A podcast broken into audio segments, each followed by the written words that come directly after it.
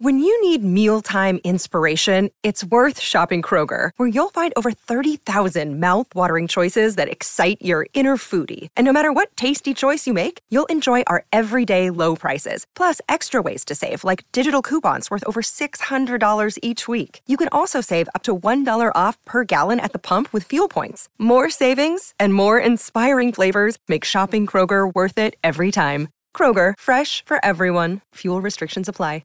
Meet Calvin. Hi. Calvin won fifty bucks off his roommate. That's because Calvin has the iHeartRadio app. iHeartRadio. Which he used to make a pasta song playlist. I'm a gnocchi. Calvin blasted this on repeat after betting his roommate couldn't complete a four-day juice cleanse. Oh, I can. The song Proper Pappardelle pushed him over the edge. Mm. I love carbs. Good thing Calvin is one of millions with the iHeartRadio app. Download it today and get paid to ruin your roommate's stupid cleanse. Like Calvin. Hello, everyone, and welcome to The Lineup with Dave Prodan. I'm Dave Prodan, and this is episode one thirty-six. Uh, Happy New Year, everyone, and I hope you all had a good holiday. I hope you got some waves or got outside, spent time with your family and friends, whatever it is that makes you happy. Um, you know, it seems like Uh, the older we all get, you know, the more valuable and, and the more uh, obvious that value is that, that these moments have. So, um, yeah, I hope you all got some of your own, regardless of your age. The Lineup podcast is back. Uh, professional surfing is back. And we have quite the year shaping up for the world's best surfers starting almost immediately. This week, we have the Sambazon W S L Junior Championships hosted by Best Western at Seaside Reef in San Diego. This is the most important junior event on the planet, with the best junior surfers from around the globe battling one another in hopes of joining the ranks of past world junior champions like Andy Irons, Jesse Miley-Dyer, Joel Parkinson, Sally Fitzgibbons, Jordy Smith, Isabella Nichols, Adriano Souza, and many more. The World Juniors is the benchmark for identifying future greatness in surfing. And the winners of the Sambazon W S L Junior Championships hosted by Best Western will be seeded directly into this year's Challenger Series. So it is a big deal. The event will stream live on World Surf League dot com and the W S L app. Do not miss it.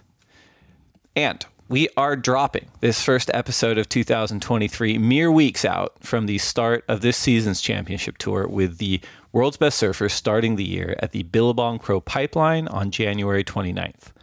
With the biggest stakes in surfing on offer and the return of some previously injured apex hunters on tour, this season is truly setting up to be a clash of the titans on both the men's and women's side. I can't wait. All right, episode one thirty-six. Uh, today's guest is someone who uh, perfectly bridges that introduction, actually. The two thousand nine then A S P World Junior Champion, winning it at just seventeen years young. And now, after a decade-long campaign on first the Qualifying Series and then the Challenger Series, he will now be joining the world's best surfers as a rookie on the twenty twenty-three Championship Tour. We talk about all this and more. Please enjoy the Lineup's conversation with France's Maxime Huscenot. The good old clap, take one. That's right. How many of you knew what you wanted to be when you were seven years old? I did. I wanted to be world champion. Hey, is there honesty involved in this podcast? Can we be honest? You can shut your fucking lips. And then I'll just say, put them up once. Let's go. He's like, you look too pretty on the wave. Get ugly. We can talk about D M T if you want. I thought we were boxing.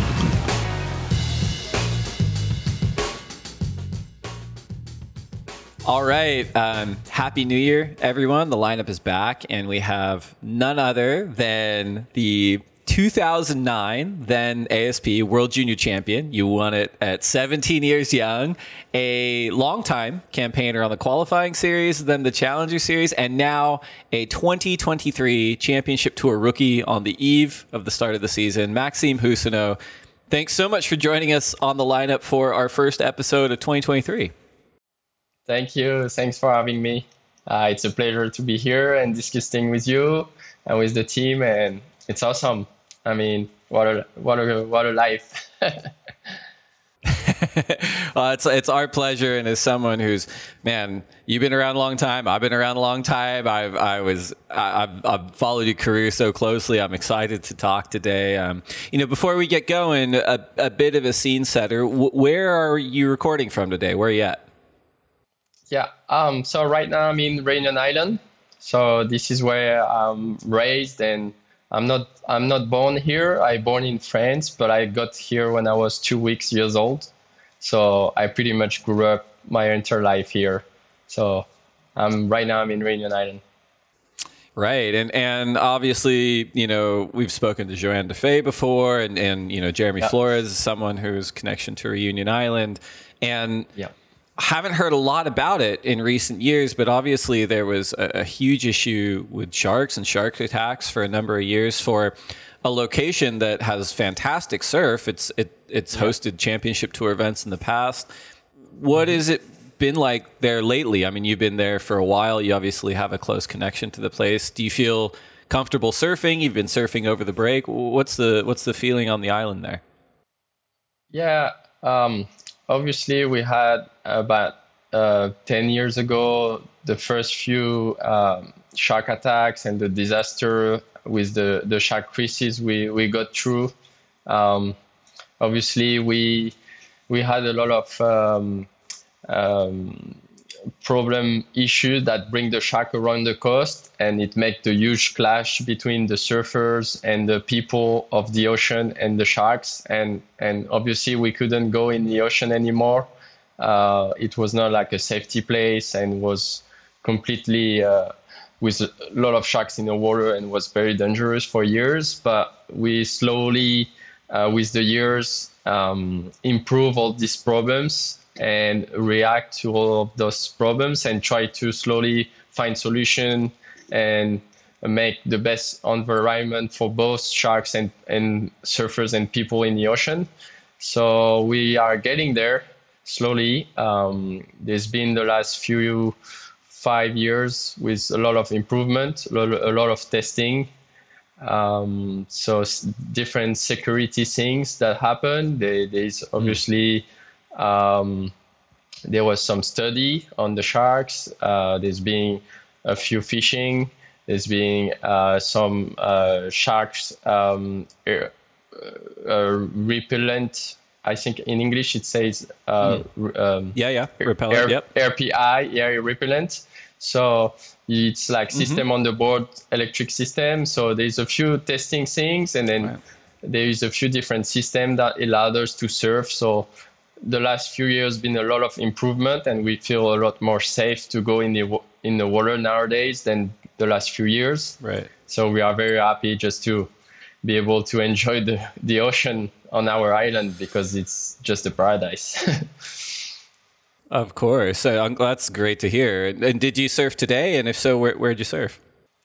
Yeah, uh, I did surf. I, I surfed in the south, in Saint-Pierre. You know that ride that Jordy make it famous? Surfing so good there. Yeah, the one uh, the one by the it, harbor there, yeah? yeah. Exactly. The one uh, they made you there with Julian, and they did the Modern Collective film before. Uh, so I surfed there. Yeah, I yeah. haven't surfed there for like twelve years, so it was pretty cool. Like I went back the last three days Oh, there. That's cool. Yeah, that was awesome. that... That's that's good. Well, well, we're gonna pause on Réunion. I'm sure we'll get back to it in the next yeah, segment. Yeah. But but back to yeah, the, no the point, you know, after after a decade, maybe more, on the qualifying series and the cha- uh, Challenger series, you've now yeah. made it to the Elite Championship Tour. You clinched at the the final event in Haleiwa. What what were your thoughts heading into that final event, and and how did it feel to come out of the water, be greeted by Travis Logie, and confirm that, that you've made the Dream Tour? Yeah, that was pretty heavy.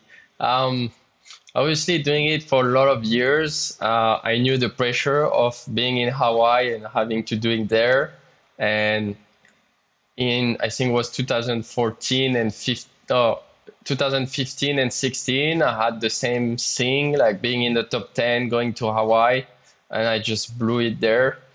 And since there, I was always like, I need to be much better in Hawaii, and I need to focus there to do my best result in Hawaii. So I start to focus on that. The the other years was my best result there, but I wasn't doing anything during the year on the other part. So this year right. I felt like um, I was just doing everything right. So I was just thinking all I need to do is just repeat the same thing that I was doing right in Hawaii, and it will it will do it do it good for me. But it felt like the Challenger Series made the pressure much higher than the other years, because everyone could follow right. the tour. Everyone knew about the ranking, each event, and the whole situation the whole year. So it felt like the pressure was even higher than all the other years. And right. I was just like super happy to to be able to handle all that and still perform in Hawaii and still gather results and make it happen in the water. That was very special. You know, you mentioned, that's interesting, you mentioned that the pressure felt higher because of the new Challenger Series and everyone was focused yeah. on it. But but I've had a few conversations with, with different people, and they've said that, that yes, there's more pressure, but it's less random than it used to be, and, and in the sense that now you have the regional qualifying series, and then people use that to get onto this global Challenger Series where the waves are a bit better. It's sort of a fixed set of competitors, so it kind of eliminates that randomness. And, and people have actually brought yeah. you up. They've brought up, you know, Ian Gentile and Ramsey Bukiam as sort of examples of these are people that kind of got lost under the previous system yeah. because it was so random, but they're world-class talents. And, and this new system of the Challenger Series has actually allowed them to, it's been a bit more stable for their talent to flourish. Would, yeah. would you agree with that? Or yeah, a lot more. I mean, Um, obviously, if if I compare to all my other years, like this lot of years where I lost qualification because I lost to Philippe in Huntington or Italo in Balito and right. some other guys in different right. country, and you kind of get lost right. with all these different events, and you don't understand what's mm. going on, why he's having points and not, or what's going on. Right, and yeah. with this contest, with always the same people and the same waves, we were like always compared to each other the whole year. So it was really right. like, who was the best surfer out of all these events against all each other, with no one interfering really, even if there was a few events at the end that the guys interfered, but it wasn't that much mm. during the year. So it felt yeah. a lot more uh, rivalry a bit between everyone. And was more about who is the best out of the challenger, and before was more like who was getting the points on the on the qualification. And there was so many events with so many guys, and it was just like a lot confusing. I felt like right, which yeah. this year felt that, that a lot it... more like we get a group, we all get against each other, and we'll see who's the best out of this group. And it felt like that's what. Looks like a little yeah, bit more. No, it's, I agree. And, I, and as someone who was a fan, and now I've been reminded by LinkedIn, this is now my eighteenth year at the company. Like, I, I think it's one of the more exciting qualifying classes we've seen in a long, long time. You know, I, I mentioned at the top, you won the two thousand nine World Junior Championships at seventeen years old. And, yeah. and our episode, the first of the year, is actually dropping during the window for the Sambazon World Junior Championships hosted by Best Western, yeah, which is going to sure. be at Seaside Reef in San Diego. Uh, would you say that, you know, winning the two thousand nine W J Cs, you were the first European to claim the men's world title, would you say that that essentially started the pressure for you to qualify? Did you say? Did, would you say that, like, winning that event changed everything in your life, and now it was like, okay, now you have to qualify? Yeah, yes, it, it, it did it in a way. Um, it's changed more about the people around me. Um, before I was, mm. uh, when I was sixteen, I, I won the King of the Grubs, which was kind of like the World Junior yep. things back then. And I won the European Junior Secret. So I was doing all those things really young, and everyone was kind of like wanted me to follow Jeremy's path, and everyone was like, right. you're doing it younger than him, so you just got to keep going. And, and when I won the World mm. Juniors, as I got wildcard for all the Q S events, everyone was like, oh, you need yeah. to go, you should go there, you can qualify. Jeremy did it, you do it better than him, even younger, so you should go out there and keep going. And it kind of like almost pushed me like too young to go there. Mm. But yep. in a sense, like, so it kind of like put me on the map, that title, and everyone was, I was just an underdog. No one really knew about me except people from Europe. But on the world stage, this contest really like put me on the map and on the surfing world. But from there, it felt like everyone then was expecting me to qualify like in the next two years, which was a little bit like... Of course, yeah, yeah. Yeah. I mean, it's not that easy for every junior to get your body and, and your level ready, because every... I mean, I feel like there's the junior level, the Q S level, the top challenger that qualify, the C T, the top ten, the top five. I mean, the world title, every every stage felt like a different level. And then sometimes right. people think like you're on the top of one level, you can already move to the next one. And, and but it's not really working always like that in a way. Right. So, so I would say like, well, yeah, when I won that thing, everyone was expecting me to already qualify. It was pretty crazy. Well, it's interesting you bring that up too, right? Because we, we talk about that a lot where, you know, surfing's always progressing and, you know, sponsors and the media and social media and web clips and everything, they love, you know, young, exciting, you know, yeah. the, the, the tip of the spear on progressive surfing, which a lot of young surfers, yourself included, have, have been sort of at the vanguard at in the in the past. But yeah. I'm sure you agree with this. We've seen it time and again where jumping from the juniors to the Q S, people don't appreciate physically like how much bigger the surfers are, stronger, faster, you know, yeah. how technical they are. And then even from the Q S to the C T, it's sort of another level, as you pointed out, like there's levels to it. So, you know, winning the, the World Junior Championships at seventeen is great. It put you on the map. But as you said, it's like, that pressure isn't really fair for like a young person who probably hasn't even physically matured into an adult yet to, to do it so quickly. Yeah, that that's really what happened to me. Like, uh, obviously, the junior also is, uh, I would say, judging on the on the really technical side, which was what I was doing really mm. good. And when you get on the Q S, the physical part gets more into it with the technical part, and you need to mix both. And the right. tactic is very different as well. And you get all these experienced surfers that have really good strategy in every kind of condition. So there's all this mix that when you're a junior, sometimes you didn't face yet, and you get all this information mm. straight away. And it's just something new mm. that you're restarting. And sometimes it's just take more time than than others, like to just get into that that all knowledge of the Q S, because it's completely different than the juniors. Like, obviously, if you look at the Q S, even this year, everyone that qualify is pretty much of my age, uh, of right. my generation, I would say, except uh, Rio and uh, Leo that are a little bit younger, but all the others are around my age. And if you think about it, that's mean like I was, if I'm facing an eighteen years old guy, is facing juniors that been doing it for twelve years. So we have juniors every year of for twelve right. years. So we can have twelve different champions for each different years and facing on, on the on the Q S at the same time. So that's all this this mix of guy, and it feels like sometimes you get one title at one age, but then you get on the big stage, it's everyone is there. So it's completely a much right. bigger pack.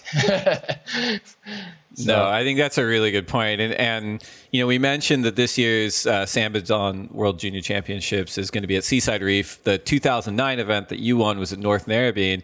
And you beat, yeah. in that event, Owen Wright, Nat Young, Alejo Munoz, and Jadson Andre to win the title. Yeah. All surfers who have gone on to make a surfers. huge impact yeah. on the championship tour. And, and winning that event for you etches your name alongside the likes of of other past W S L junior champions like Andy Irons and Joel Parkinson, Adriano Souza, Jordy Smith. So as you pointed out, like you were probably well known regionally before that event, but that that event, winning it, like transformed your identity on the international stage. Yeah, fully, completely. I mean, I'm not sure. I have to check it again, but I thought like everyone that I beat that year qualified. So right, yeah, I was exactly. like, wow. That's got to feel good though, right? You're like, yeah, oh, I can do it. Yeah. No problem. Yeah. Yeah. I Two like, years. I'm going to do it in may- one year. What are you talking about? Yeah. Maybe I helped them mentally to get there. I don't know, but it was pretty crazy. And, right, right. And yeah. the year the year before, I, I bet also Dusty Payne that almost won the, the Triple Crown. And I was like, wow, I beat all those sure. guys in Narrabeen. So I I mean, I definitely can do it. But then I was just, uh, I don't know, I think I was just in the rhythm with Narrabeen. And I did just uh, amazing events. And I had the, I mean, the potential is there. But then on the Q S was a different things. And it just took it a little bit yeah. longer. But obviously, I just didn't quit in my potential, and I got it. I love it. Well, we're gonna we're gonna in the next segment we're gonna we're gonna go back and, and go through some of those gaps, but um, but b- back to qualifying just to round out that conversation. Yeah, yeah. What happens for you after Haleiwa in December? You know, we know you're in Reunion now, but what do you do? Where do you go? Did you party? Did you train? Did you travel? Did you rest? Knowing that just in a few short weeks, the show is going to start with the Billabong Pro Pipeline. Like, w- w- what was your kind of routine after Haleiwa? Yeah. Um, so the the night right after the event, um, I had a few beers and I was like, oh, I wanted to have a, a good night. And I was like, I was already thinking, but what, wait, pipe is like soon. So I might just not do it. So I was kind of like in a confused mode. Like I didn't party the whole year. And I was like, the contest is already next month. So I, I can't really do it too. So I was like, just having a few beers and I enjoyed the moment. But then the next day I was already thinking like, okay, I need to start to think of my boards and and how I'm going to get ready and where is the the schedule for the events because I didn't look at it. Like right. I was so f- right, focusing yeah. on trying to do it right in Haleiwa. I was not projecting myself on tour yet. And so right, right. I had to look again on the schedule and which travel I needed to do. So I stayed a couple days in Hawaii. I just got a few waves and it was pretty cool. Uh, just to surf on the relaxed mode and get a few bars at Pipe and surf Sunset and other places, Rockies. And so it was cool. And then I went back to Europe for a week. I went to uh, Portugal and France a little bit. It was pretty freezing. Mm. and then yeah, I got right, back yeah. in rain. Yeah. And then I got back to Réunion and I had a good celebration with my family and friends that were coming uh really big here. I was pretty cool. Um did a lot of T Vs and media things. Um and then I start mm-hmm. to enjoy Christmas and all these New Year's, but start to get ready as well physically, and I slowly starting to surf again the last week, like get back to it. Interesting. So so do you and and I know everyone's different, do you go through periods where you'll have a day or several days or a week where you go, no, I'm not surfing. It's just boards down. I'm going to reset. I'm going to do something else. Or are you the kind of person that has to surf every day? Um, I like to surf every day, but I obviously the last two years, I start to slow down a bit on a few days. Like I'm taking some days off where I'm not surfing. Um, I'm taking some moments with just enjoying my time with my wife as well. And I just find out that I'm a lot better if I just reset a little bit, relax, and get back to it. That right. sometimes always into it uh, doesn't feel right for me, but I don't get much day off. I would say like once, like not once a week, but once every two weeks, like, so it's not that much. But I surf all the time. Yeah. I surf, well, two, makes sense. I surf like, two, three times yeah. a day. Right. Yeah. So you, you keep up. Well, that that's interesting. Yeah, I keep up. Interesting to hear. We're going to we're going to take a, a quick break to get a word in from our sponsors, yeah. and we'll be right back. W S L store dot com is powered by Shopify. We love the analytics we can check on the go. A lot of us are addicted to checking the Shopify app on our phones. We also love the automations and marketing integrations with our social and YouTube channels. It has incredible features to help us manage our global audience, including international taxation support and great shipping optionality. Shopify is the global commerce platform that helps you sell at every stage of your business. From the launch your online shop stage to the first real life store stage, all the way to the did we just hit a million orders stage, Shopify is there to help you grow. Whether you're auctioning autographed apparel or selling sleek skis, Shopify helps you sell everywhere. From their all-in-one e-commerce platform to their in-person P O S system, wherever and whatever you're selling, Shopify has got you covered. Shopify helps you turn browsers into buyers with the internet's best converting checkout, up to thirty-six percent better compared to other leading commerce platforms. And sell more with less effort thanks to Shopify Magic, your A I-powered all-star. Shopify powers ten percent of all e-commerce in the U S, and Shopify's the global force behind Allbirds, Rothy's, Brooklinen, and millions of other entrepreneurs of every size across one hundred seventy-five countries. Plus, Shopify's extensive help resources are there to support your success every step of the way. Because businesses that grow, grow with Shopify. Sign up for a one dollar per month trial period at shopify.com slash lineup, all lowercase. Go to shopify.com slash lineup now to grow your business, no matter what stage you're in. Shopify.com slash lineup.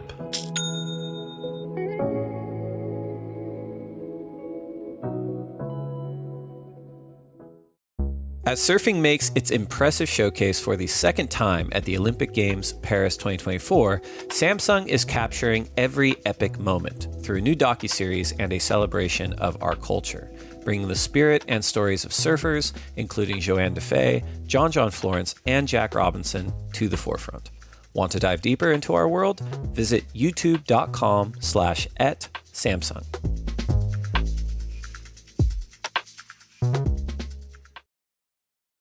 So before the break, we, we talked about you're in Réunion Island. That that's that's a place that feels like home for you, but actually born in France, which is which is you know, your your other home. But but what tell us about that? What you know what what was your family like? Mom, dad, do you have brothers, sisters? Like and, and where what was it like early on growing up? And, and was it in France? Was it in Réunion? Was it a mixture yeah. of both? Um, so I, I born in France, and then I arrived in Réunion. I was two weeks years old, so I was a baby, and uh, we moved uh, with my parents and my sister. I have an older sister, and uh, I grew up my entire life in Réunion Island. So I did uh, all my years of schools here, and my parents always lived here. My sister never moved. My parents never moved, and I moved to France uh, when I was about eighteen years old, I think. That's where um, I bought a place there, and I started to go there all the time. I was just coming back to Réunion for uh, Christmas and New Year to spend time with my family, but the, the entire year I was living in France and doing the whole tour from France. So my place right. is in uh, Cap Breton, in Osogor. So I always base my place there. So I'm doing a bit both. Interesting. And so why why why did your parents move to Réunion? What, what were they doing there? Um, so my dad was working uh, as a A C, um, is that how you call the A C cold um, things? Yeah, air condition. Yeah, like, air condition, yeah. yeah. yeah. And I, as well as uh, fr- yeah, yeah. yeah, as well as fridge, um, so all these kind of things. So he was uh, um, electrician. Uh, that's how we say in France. I'm not sure mm-hmm. in English, but yeah, yeah, yeah. So yeah, same. he had yeah, he has this job, and he had an opportunity in Réunion. So he decided to go there. He could, he could. We are from uh, next to Lyon, so which is uh, around yep. the Alp, which is the east. southeast of France. Um, so I've never been there. I mean, I've been there once in my life, but yeah, right. so he's yeah, from, yeah. The, he's from there. And, uh, so he decided to move to Réunion cause he loved it, the place. And he could yeah. choose between the Caraïbes, uh, between Osogor or Biarritz and, and Réunion. And he decided to go to Réunion and with my mom, and we just yeah, all right. moved there and we just never lived. Lucky you. And and you mentioned yeah. going to school there. What, what what did did your dad surf? Did you have friends? How did you get into surfing? And and did you do other things like soccer or anything? Cricket? Yeah, um, I was doing soccer when I was young. Uh, my dad was a soccer player, so it was uh, a lot easier. And everyone mm-hmm. playing soccer in France. Um, I just had two left uh, foot, so it wasn't really for me, but. um I was just that's what we say in France, like if you have like two yeah, bad yeah, yeah, yeah, yeah. But so I get into surfing because um my my parents were divers, so once they were going oh, on the okay. weekend to dives, uh they were uh dropping my sister and I to uh, a school I mean not a school was a club and a sporting club yep that was next to uh, the harbor, and they were doing a lot of sports. Mm-hmm. Uh, so we had soccer, tennis, uh, basketball, a lot of different things, and they were surfing as well. So I got into surfing mm-hmm. like that, and I just starting with a little bodyboard, and I was just standing on the bodyboard, doing three sixties and getting on the waves, following the wave, and And then the guys like, where, why you're not surfing on the board? It's much easier than just on the bodyboard that is sliding. So I just end up starting surfing like that. And I got into surfing that way. It was pretty cool. Well, now that's interesting because I've obviously watched you surf and you are incredibly athletic and coordinated and an amazing surfer. And it sounds like you took to surfing even on a bodyboard pretty well at an early age, but then you said you yep. have two left feet when you play soccer. Are you one of those people who is not very coordinated on land, but you yeah. get in the water and you're like I a mean, different creature? What, what's going yeah. on? Yeah, I mean, no, I wasn't. I wasn't that bad in football, but I wasn't. I was not going to be the new Mbappe, that's for sure. But I was just like, I was like, it was. I don't know. I felt so so good in the water that I just wanted to be in the water all the time. And since I started to surf, I just never stopped it. It's pretty crazy to think back. Uh, I just never thought one second about stopping surfing. And I never thought about something else. It felt like since I started surfing, was everything got out of my way. And it was just that feeling that I wanted to get all the time. Yeah. And I get everything quick. I started when I was like nine years old, um, which could feel a little bit late nowadays. Guys starting at three, but sure. back then was kind of early. Yeah, yeah, yeah. And, yeah. But yeah, I was I started at nine years old, and I, I when I was about ten years old, I already started to compete, and I got good mm. quite quick. I I was beating guys that was twelve years old in Réunion Island, and Uh, I've got yeah. seen by good clubs on the island that wanted to support me and, and try to uh, help me. And then back then we had uh, which call uh, it's not a French team, but it was a Réunion Federation that had a team. They were picking the mm-hmm. best uh, surfers at a young age, and they make a group. And they were making a deal with the school that every day we could leave the school two hours earlier than most of the other guys, so we could go out and surf and train. So I was on this program right. with all of the other ya- young guys, and couple couple have hit the Q S. I mean, there was Romain Croat, um, Hugo Savali, uh, Mehdi Verminardi. Mm-hmm. There's Adrien Toyon, there's a couple of those guys that hit on the Q S. We were all part of this group. When I was young, Joanne DeFay started with me as well on this group. And so we were like right, about right. like ten, twelve kids. So it was pretty cool. We we pushed each other for a while. I, that was cool. Yeah. That's it. That's a good deal, getting pulled out of school two hours early to yeah. go train to surf. That was cool. Yeah, that was sick. You know, you, you mentioned a few names there, many of them recognizable. And, and it does seem that, you know, you could you could start surfing, you could be really, really good, but having good waves like you have in Réunion Island, and maybe more importantly, a strong community to help you get good is important. You, you, you mentioned Joanne DeFay. You know, Jeremy Flores is another surfer that has a close connection to Réunion Island. You know, how much of an impact, I guess specifically with Joanne and Jeremy, did they have on you at a young age? Did you know them? You, me- you mentioned training with Joanne, but did you know Jeremy very young, or was he someone you were yeah. watching from a distance? What, what what was the deal? Um.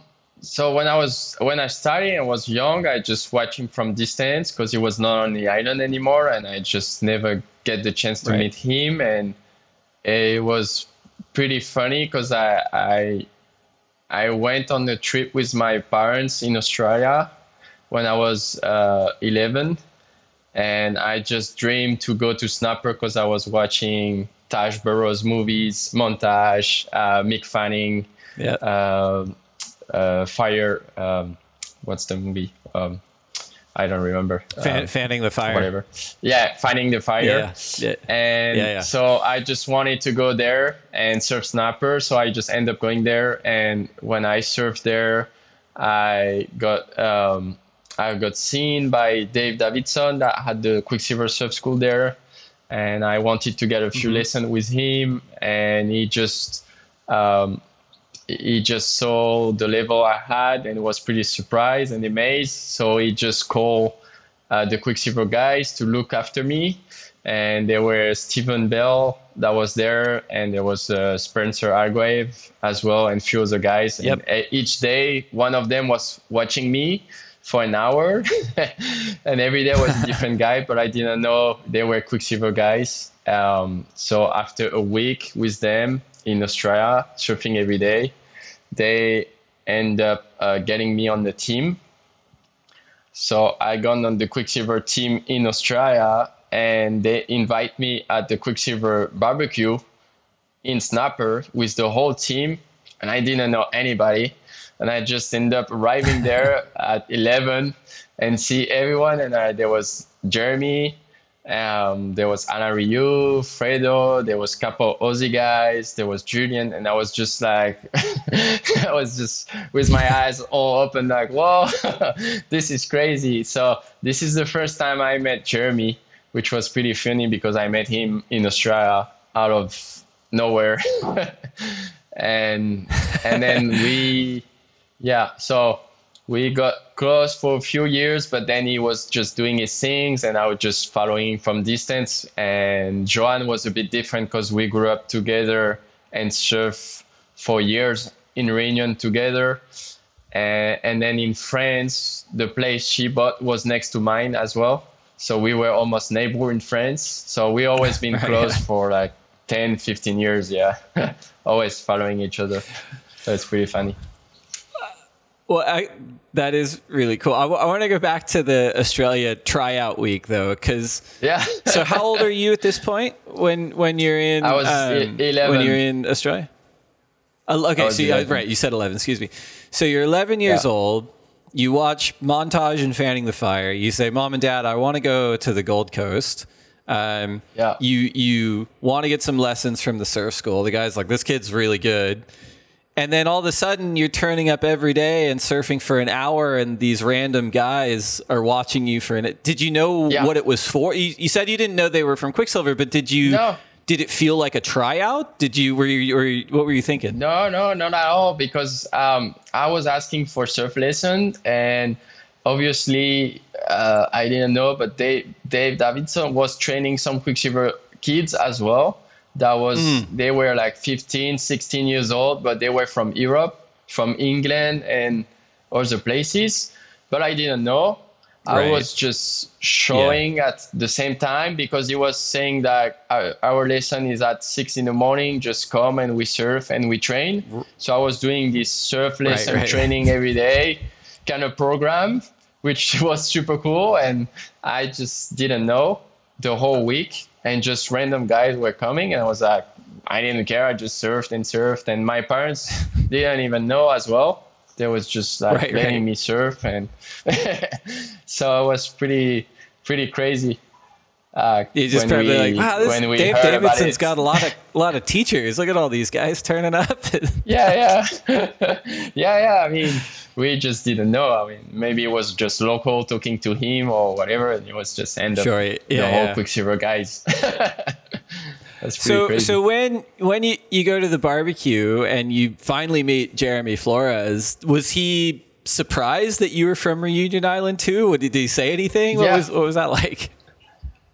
Yeah, it was weird. I mean, I, I don't remember what he says, but I just remember his dad was super like surprised, like, like how did you guys meet him? Like, uh, like he's from Reunion. What, what what's going on here? Like, he was a bit surprised, but I you're just like I just signed up for a lesson, man. Remember, I don't know. Yeah, I just didn't like remember much about it, but I just remember that moment where he was just surprised, like, oh, I didn't know there was kids from Reunion that was here. So it was pretty funny. Yeah. That is funny. And and obviously, geez, that relationship with Quiksilver at the time, you know, they're doing the Young Guns trips and they're they're sponsoring yeah. all this talent. You mentioned Stephen Bell, who is an institution unto himself, you know, Australian yeah. living in Europe and, and created this massive infrastructure and has identified so much talent. Like, that must have been transformative for you in your career, signing with that program and getting to travel and getting, you know, all the training, right, um, at that point in your career. Yeah, definitely. I mean, uh, Belly was my manager, and and he just uh, put me on the path to get to the World Championship Tour, pretty much. I mean, like put me on the Young Guns trip, uh, yeah. get me to places uh, with Dane and Kelly to watch them. Uh, I was with them in Portugal, in J B, watched them on the city. Um, so in Hawaii as well. So all these things, mm-hmm. like going on trips with all the team, going to G-Land and Panama and everywhere to surf crazy waves. So all those programs and all the good um, coach coach they had also, like Snake, yeah. uh, Tom Carroll, they had Martin Porter, all those guys that have so much knowledge and good advice to give to everyone. So it was like a really good thing as a young guys to get with a, they had a big team as well. So it was really cool, like very right. international. Uh, with a lot of kids from Australia, America, but as well from Europe. We had a really good uh, sure. Europe team, and especially with Pierre, uh, making sure we had like a, a good Europe team. So back then was like pretty, pretty cool to grow up into that environment. That's for sure. Yeah. And, and I'm glad you brought that up too, because I am curious, because you were featured in Young Guns, and, and there's only so many spots on those trips, right? And in those programs. And as you said, like the team was huge. Like they had, you know, like yeah. outside of Europe, well, they had like Leonardo Fioravanti in, inside of Europe, but then, the, you know, Kanoe Garashi, they had Mikey Wright, they had Jack Robinson, and then yeah. just dozens and dozens of, of high level talent around the world. Did it feel competitive inside the Quiksilver team for you, where you're like, I have to do better than this kid, or I have to do better than that? Because it's still quite, it's it's quite impressive that you were able to make it onto those programs, given the level of talent on the team. Yeah, I mean, it it was always competitive, but um, mm. it was like each contest, I was just winning everyone, every contest, every free surfs, and I, I just end up being there because I was like as good as all those kids, and I was it was pretty crazy because we were all competitive together, but at the same time we just wanted to do the best clips for the movies and then show the best mm. surfing, and we were just all friends as well, so it was a little bit right. of everything that mixed up this mentality to push each other. But it was pretty cool. I mean, they did one trip to my home in Réunion as well with the whole team, and they were all in my pool. So it was pretty crazy. When I think back then, I had Canoa, Jack Robinson, Leo, Mikey Wright, all in my pool, Matt Benning. There was Balaram Track. I mean, we right. had a good, crazy team. Like back, we had a good team. It was pretty good. Yeah. And so, so that's great. That obviously amplifies your, your, the intensity of your trajectory as a professional surfer. You win yeah. the World Junior Championships in, in two thousand nine, and then you go on to the qualifying series. And I know we talked about this a little bit in the first segment, but but to go a little bit deeper, you know, you you are an adult now. You're filled out. You're you're lean, but you're you know very strong. I remember when you won the World Juniors, I'm like, this this kid's pretty lean. He's a small guy. Like, like did, and did. Yeah. Of course, you know, but that, like, who is yeah. it? Like, like, everyone's growing up and you're like, I'm I'm a kid. What do you want me to do? Did you, I know. W- were you aware of that when you were on the qualifying series facing, you know, twenty-five year old, thirty year old men and going like, man, I, maybe I'm a little faster. Maybe I've got airs and stuff that they don't have, but these guys are stronger than me. And that's, that's hard. Yeah. And well, when I, When I started the Q S, I didn't know what to expect. So I was like, mm. let's see. And I put no pressure and I see how I'm going to do it. And then first right. event I did right after uh, the World Juniors. The first Q S was a, a cold water in Tasmania. And I went right, there yeah. and I got to the quarters. And I, there was yeah. like six foot, perfect ride. And I was just like laying carves, doing things clean and right, and I was getting scores, and I just like make it to the quarters, and I was like, whoa, maybe I'm gonna make it like like like this. No problem. Then, yeah. So I did yeah, no problem. And then from there I start to every contest. Boom, first round, second round, first round, second round. Mm-hmm. And I just like didn't expect it, and I just like slowly right. realized what was missing to my surfing in terms of physical condition and and all the other parts that I was a bit missing in my surfing. So I was very right. technical, but it wasn't a technical surfing that put my power out. It was just like, just right. all technical and tricks, but was like a little bit too kids, kids surfing in a way. Right. So right. I needed to improve all these parts to try to make it happen. And then obviously I did a lot of work to get there. And I had to change my, my board equipment as well, because I could mm. surf really good in a five foot days, in a six foot surf, because that's what I grew up in Réunion, and I had the line and the surfing, and I I can surf in any condition. That's not a problem. But to get scores mm. and to be able to beat the best guys in every condition, I didn't have the best material to do it all the time. So it took yeah. me a while to understand it as well. Like I thought like the conditions were limiting my surfing because the conditions were bad. And I didn't understand right. that with other board, I could push my surfing in limited condition. So mm. all these elements took me a while to, uh, to, to get the best out of me each time. So that makes sense. Now, when you talk about your your physical conditioning, when you're saying I gotta I gotta change these parts of my surfing, how did you go about that? Is it is it diet? Is it weight training? You know, did you try some things that didn't work? And like, what, yeah. what was it for you that you, you started working on? Yeah. So when I was eighteen, and um, so. As I, you say, when I won, I was very small, and I slowly start to grow up a little bit more. So when I was around eighteen, I start to be a little bit more, uh, I would say higher. And I start to just lift weight and mm. put a lot of time in the gym for two years. Two years, I was training just very hard physically. And I always try to watch out on my diet, but I was not like uh, very specific on the diet, but I always right, sure, be careful yeah. anyway, but I'm not like a very uh, psychopath about it. But so I did a lot of weight training just to get the, my physical condition better.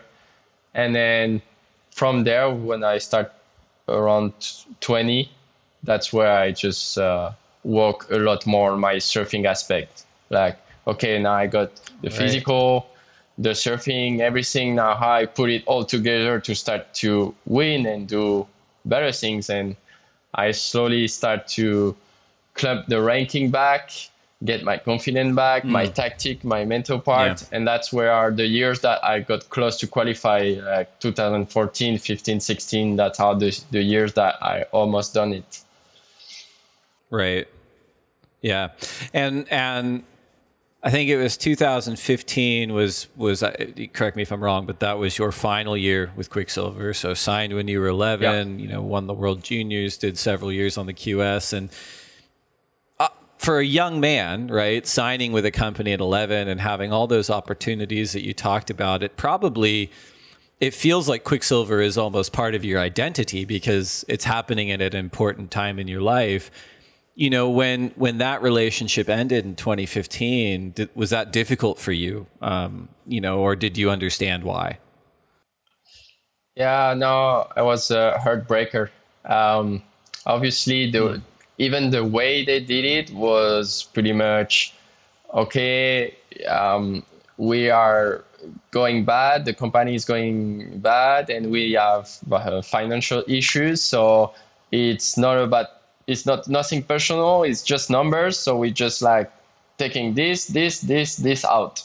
And I was like, whoa, like I was like thinking we just, we are blowing up like twelve years of relationship, working hard, going somewhere, yeah, just because it's a line that you want to like shut down. And I was like a bit like, whoa, like, but the people that came up and did this were not the one that's been there for twelve years. Mm. So I was just sure. against new guys that have a different opinion, and they were just like, whatever, took, took, took, took this out. So it was a heartbreaker the way it happened.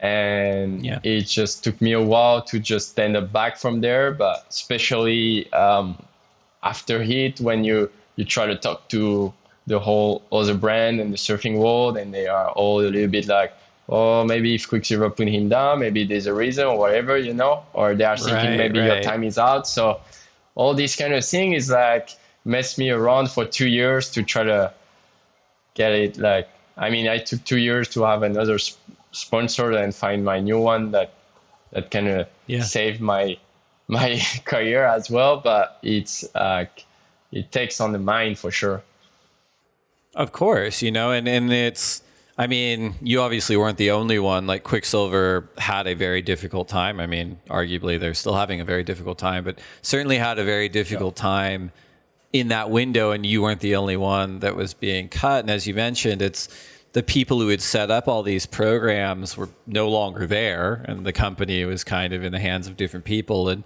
it is a bummer, because I've heard that from so many people, where it wasn't even a conversation of, okay, well, okay, so maybe our arrangement isn't working out, but like, can we talk about making it better? Maybe it's this, maybe it's that. I think yeah. a lot of people I've heard, they just went, no conversation. They're just like, nope, you're gone, we're moving yeah, on. And, exactly. and as you said, it, it, it play, plays on your mind, because you go like, well, yeah. am I not good enough? No one's approaching me. I'm winning these events, or I'm, I'm still surfing really well. It's it, it's tough. And and now you have a, a great relationship by all accounts for with, with Deeply. Um, but that uh, happened after a couple of years of having to do it on your own. Isn't that right?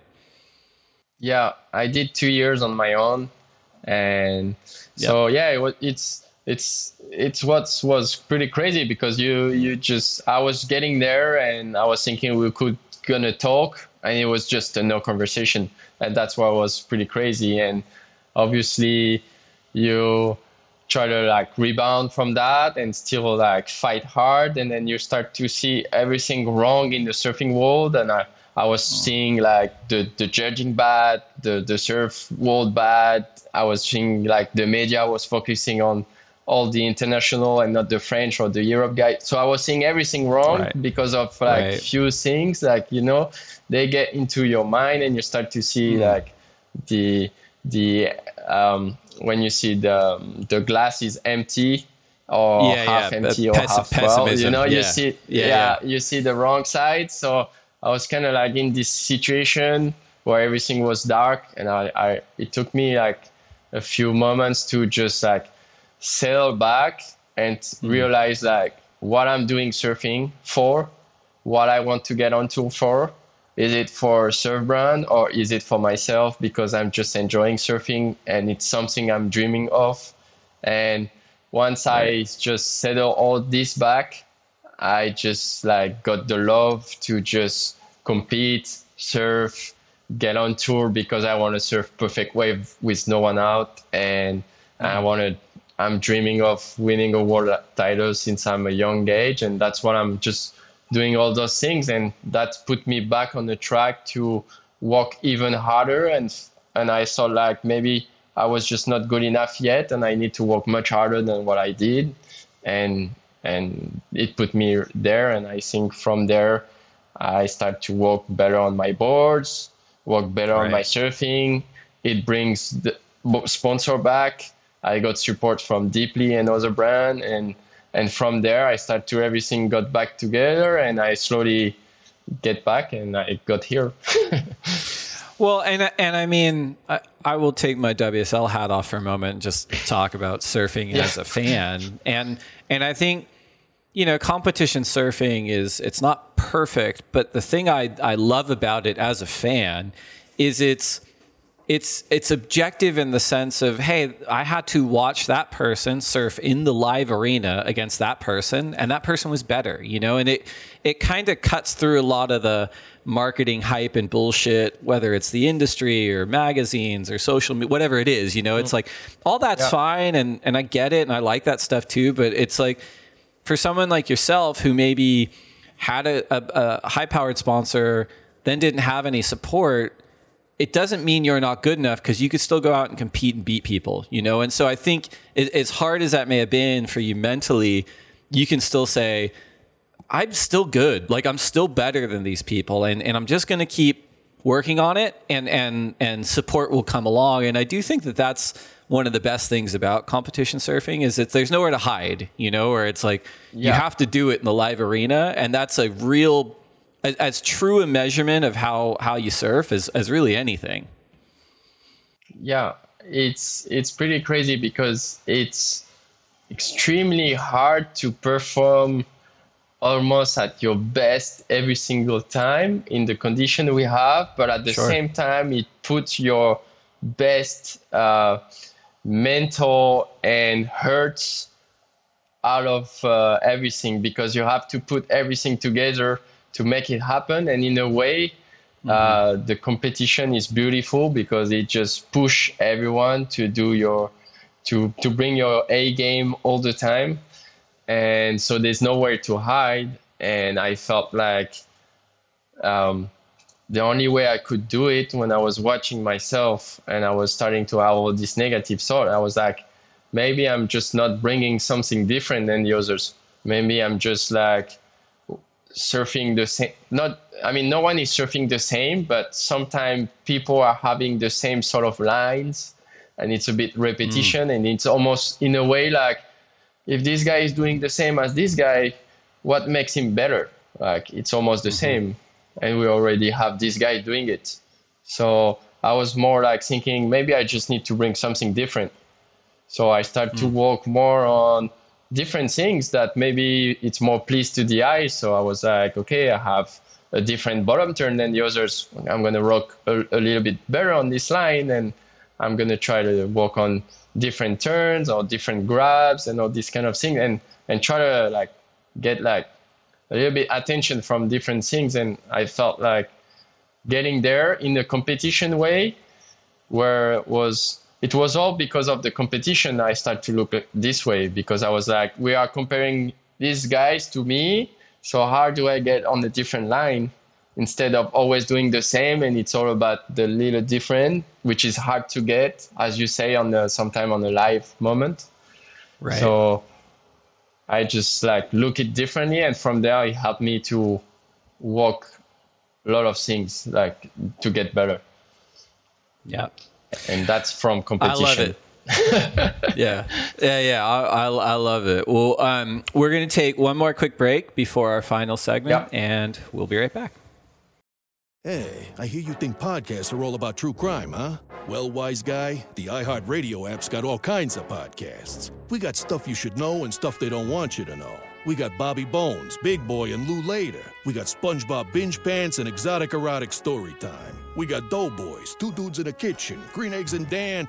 Hey, we got Elf Quest. We got podcasts for everything on the iHeartRadio app for free. If you don't download that, well, that's not just a true crime, my friend. That's criminal. Manduka was founded in nineteen ninety-seven with the simple idea that a better yoga mat could make a world of difference. For generations, Manduka has revolutionized the yoga space by providing purposely crafted products that enable a more joyful practice, whatever that looks like for you. The collaboration between Manduka and Jerry Lopez honors Jerry's profound dedication to both surfing and yoga disciplines. The limited edition collection showcases Jerry's signature camouflage print inspired by his surfboards. It fuses his iconic surf style with Manduka's commitment to quality and sustainability, offering everyone a unique expression of their practice. We all know that having the right gear is essential, and a yoga mat is no different. Feel the benefits of yoga with Manduka's soulfully engineered, eco-friendly products designed to inspire your practice wherever you go. The Manduka and Jerry Lopez collection want to inspire you to practice yoga however you choose to.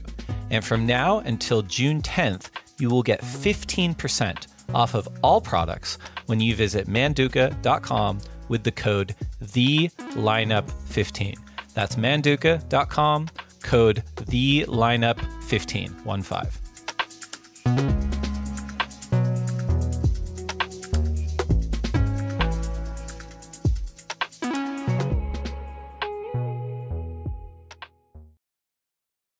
So, so we talked about it. We we are approaching the start of your rookie season. The first event is the Billabong Pro Pipeline. Um, pipeline is a wave that you're no stranger yeah. to. But but one thing I did want to talk about is the I think the perception of European surfers has been unfair for a long time. And I say that like yeah. Jeremy Flores qualifies, Joanne DeFay qualifies, Mickey Picon qualifies, who, who uh, you know Tiago Parish.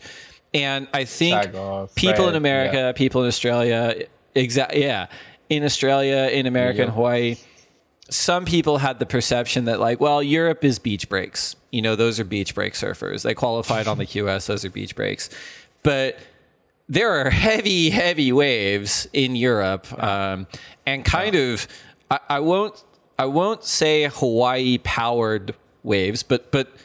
Very similar when you but talk about the Canaries, close, yeah. when you talk about Madeira, and and I think both, I think all those surfers we listed, but in particular, you know, Jeremy Flores and Joanne DeFay prove themselves to be standouts in really heavy reef breaks, whether it's pipe, Chopu, G-Land, Fiji, whatever it is, yeah. and I and I think they really change the way people think about European surfers, and you know even.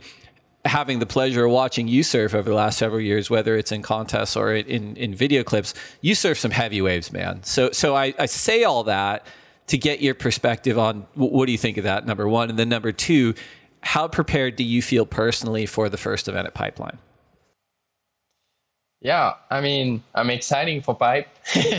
the, this is a dream event. Um, I feel like um, it's strange because in Europe, the swells in the winter are very heavy, a lot heavier than what yeah. we get in the summer or in the autumn.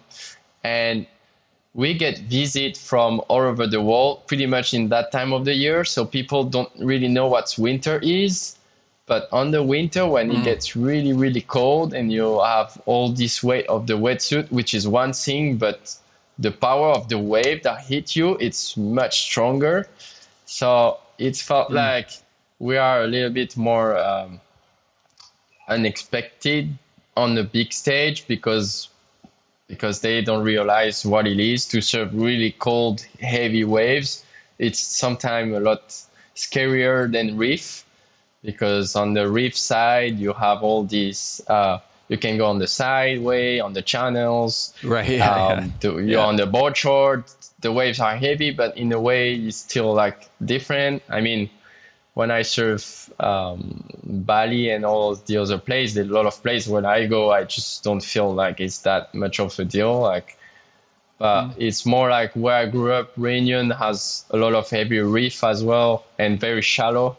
Like, I'm not afraid of shallow reef. I, I, I grew up having to deal, like, going over the reef and getting scarred all the time, hitting my fins. So I, I feel like we are not scared of uh, dead bottoms or hitting head first and all this kind of thing. So I think um, we don't have this, we have this image of perfect beach break in Europe because of, of right. France being so perfect on the perfect days. But when, when you're from Europe, what we always, always do on the winter is we move every single week or two weeks to a swell somewhere.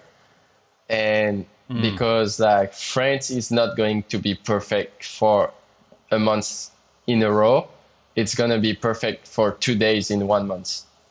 And all the other right, days right. are going to be straight onshore, raining, shitty surf, like the worst thing. So the first thing you do is look at the map and like where I'm going for like three days or four days because it's so close, mm. it's easy, it's like cheap.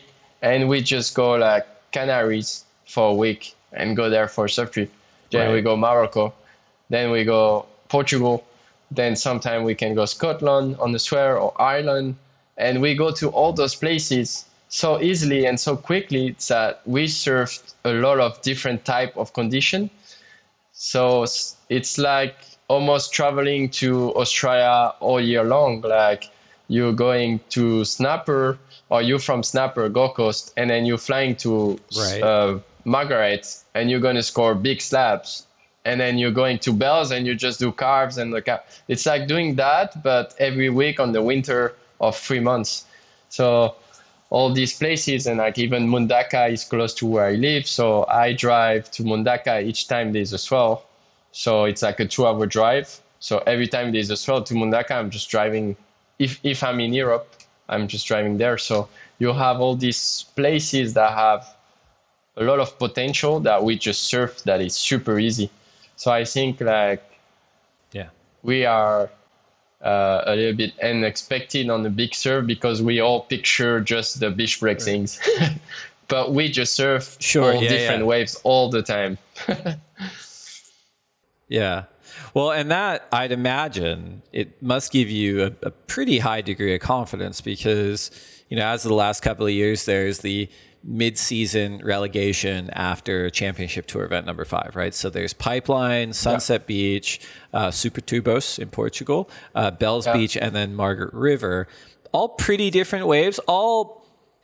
none of which you would necessarily consider playful waves. Like they're all kind of serious yeah, or, or sort of yes. um, heavy, heavy water waves, right? Um, mm-hmm. How do you feel about those first five events? Like which ones are you looking forward to the most? Which ones, if if there are any, are you kind of saying, oh, I'm a little bit concerned about that one? And then the way you approach those first five events, are you thinking about the relegation or are you just not not trying to think about it and just surf your best? Yeah. Um, so I'm going to answer first, the first question. Um, yeah. So the, the one I'm looking the most for is, is Pipeline first and Portugal. Um, it's mostly uh, because it's going to be barrel events. Uh, I mean, we can get bars in Margaret and Sunset as well, but it's a little bit less, uh, like for sure.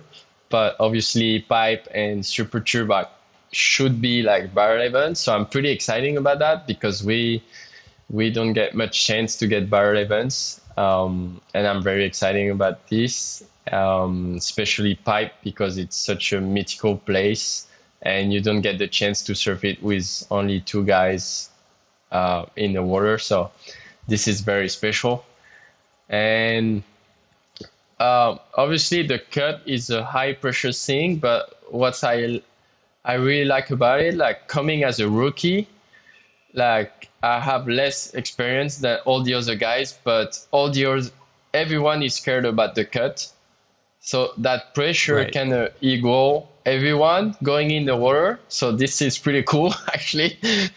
I mean, it's it's not an advantage for me, but I, I have nothing to lose. I'm just new on tour. And it's almost like they are scared to lose their spot because of the cut. And I'm here to get the spot. So I'm not in a, in a, I mean, I'm not stressing about the cut. I'm just here to perform and surf. And I'm going to check all the places. And I've been to all the places. So I know what to expect everywhere. And I just want to surf my best and, and be smart in the water.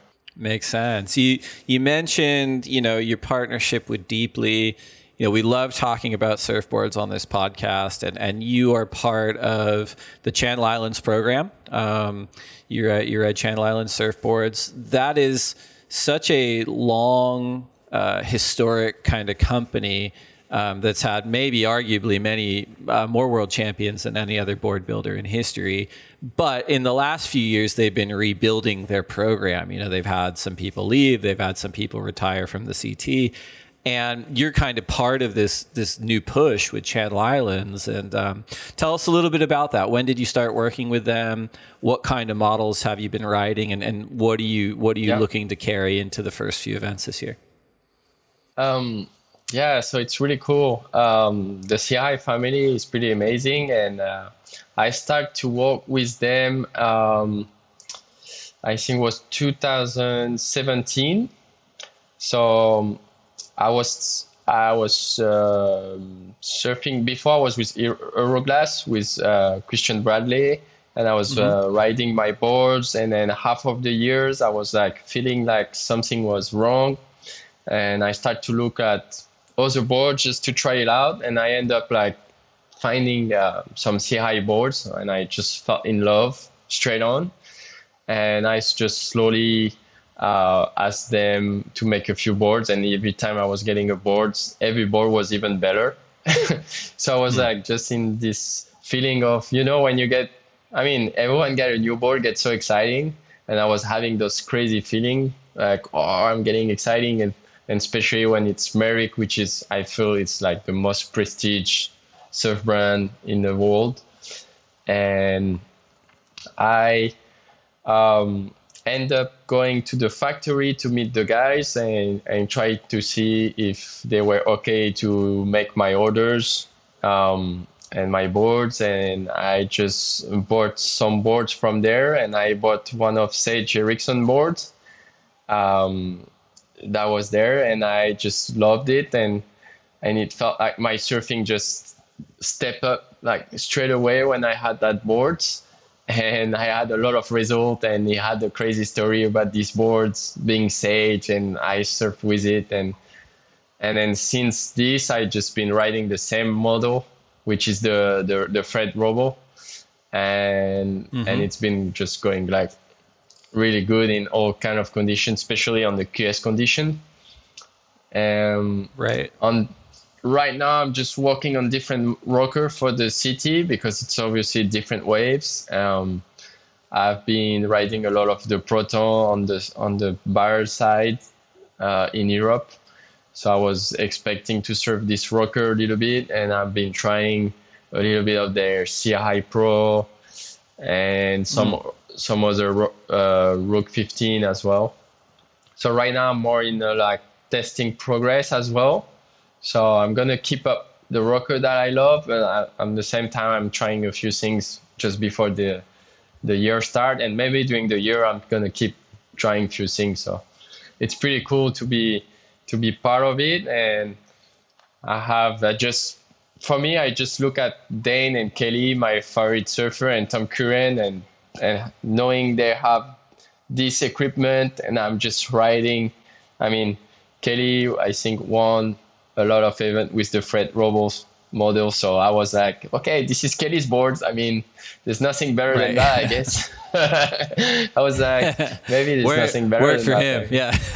Yeah. I mean, it worked for him. Why not for me? I mean, so it was pretty uh, cool. I, I like the logic.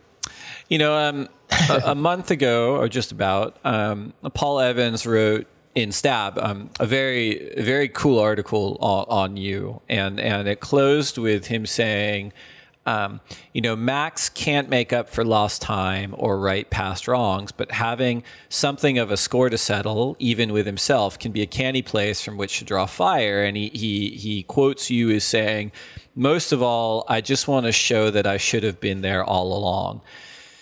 Do you, do you, obviously, there's probably part of you that wishes you'd qualified earlier, but, you know, all that motivation of, of the ten-year buildup on, on the qualifying series and Challenger series to get here, do you feel that that's made you a stronger surfer now that you're on the championship tour?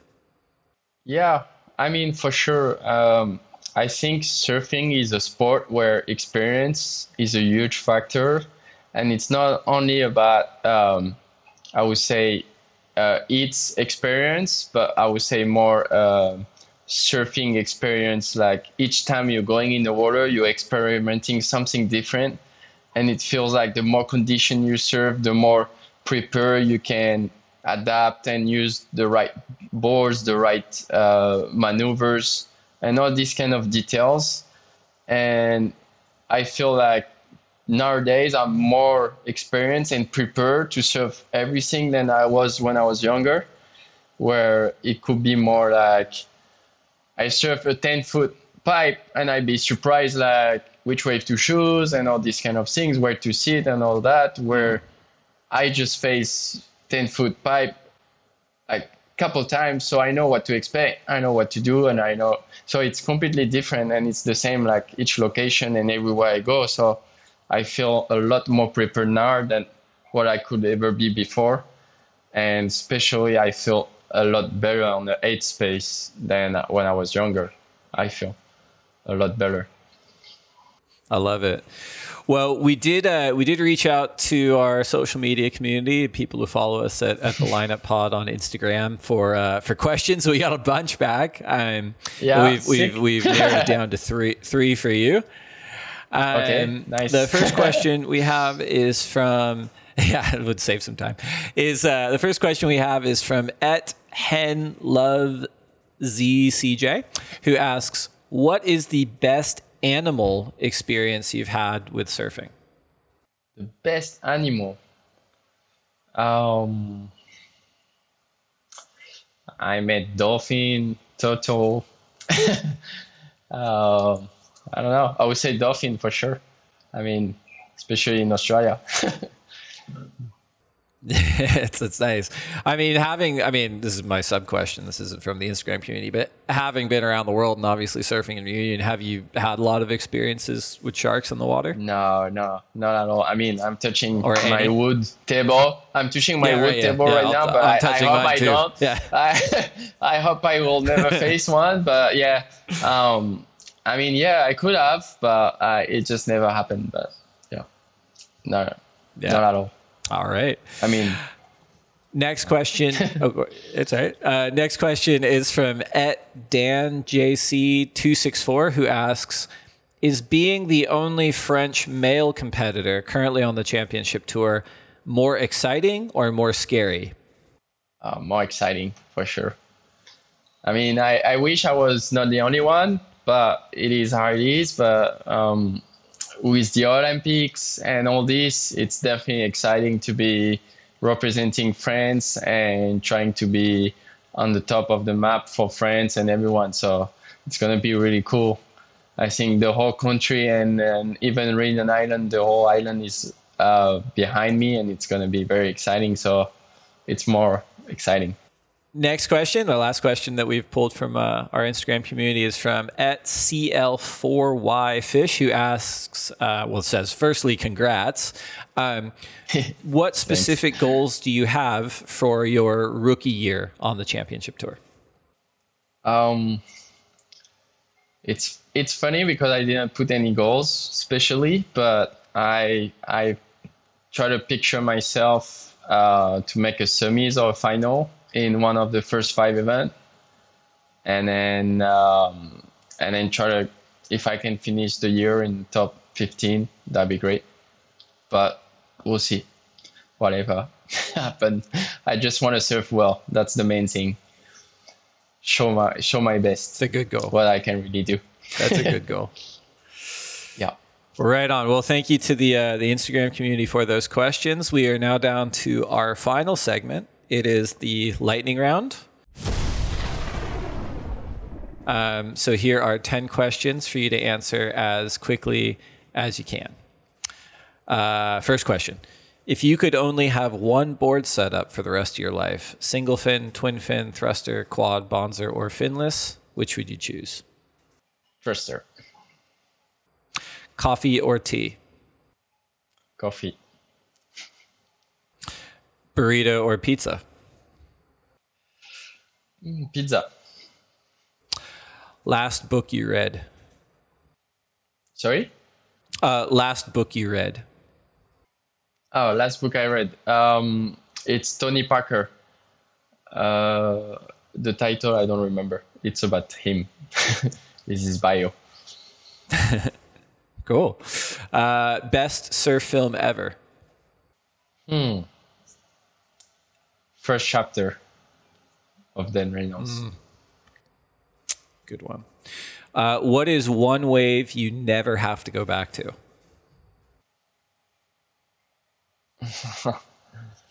um, it's a hard one. This couple. Uh, wow. Um, sorry, I missed it. You don't have to name uh, if you don't want to. You get to say, "Hey, I've got a yeah, couple." I don't want to name. Ju- I got a couple. Just any anywhere is flat. Fair, fair. Okay, if you only get to surf one wave for the rest of your life, where would it be? Mm. Chupo. Mm. Best person to share a lineup with? My mates. My friends. Worst person to share a lineup with? Oh. um, anyone's snaking and hungry in the water. Good one. All right, last one. Uh, finish this sentence. I will next achieve a state of happiness by... Uh, by surfing. I love it. Uh, Maxime Huscenot, thank you so much for coming on the lineup for our, our first episode of twenty twenty-three. Congratulations on qualifying. Um, I look forward to seeing you in a couple of weeks. And uh, yeah, safe travels between now and Hawaii. And um, I'll see you on the rock, man. Uh, thanks, Dave. Thanks, everyone, to have me and everyone listener, listening. Um, everyone asking on Instagram question and following me. And of, I hope to... go show you guys all, all my best and make a good show for everyone. And thanks for your time. So that's it. That's the lineups conversation with France's Maxime Huscenot. I hope you enjoyed it.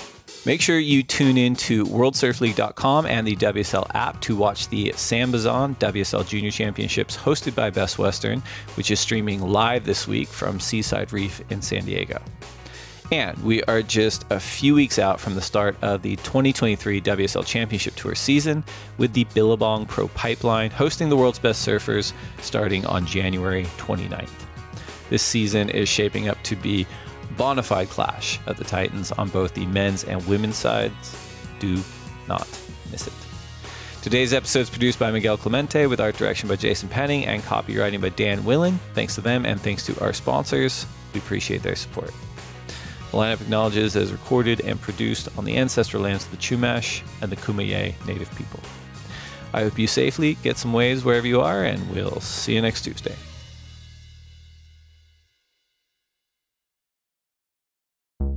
W S L store dot com is powered by Shopify. We love the analytics we can check on the go. A lot of us are addicted to checking the Shopify app on our phones. We also love the automations and marketing integrations with our social and YouTube channels. It has incredible features to help us manage our global audience, including international taxation support and great shipping optionality. Shopify is the global commerce platform that helps you sell at every stage of your business. From the launch your online shop stage to the first real life store stage, all the way to the did we just hit a million orders stage, Shopify is there to help you grow. Whether you're auctioning autographed apparel or selling sleek skis, Shopify helps you sell everywhere. From their all-in-one e-commerce platform to their in-person P O S system, wherever and whatever you're selling, Shopify has got you covered. Shopify helps you turn browsers into buyers with the internet's best converting checkout, up to thirty-six percent better compared to other leading commerce platforms. And sell more with less effort thanks to Shopify Magic, your A I-powered all-star. Shopify powers ten percent of all e-commerce in the U S, and Shopify's the global force behind Allbirds, Rothy's, Brooklinen, and millions of other entrepreneurs of every size across one hundred seventy-five countries. Plus, Shopify's extensive help resources are there to support your success every step of the way, because businesses that grow, grow with Shopify. Sign up for a one dollar per month trial period at shopify.com slash lineup, all lowercase. Go to shopify.com slash lineup now to grow your business, no matter what stage you're in. Shopify.com slash lineup.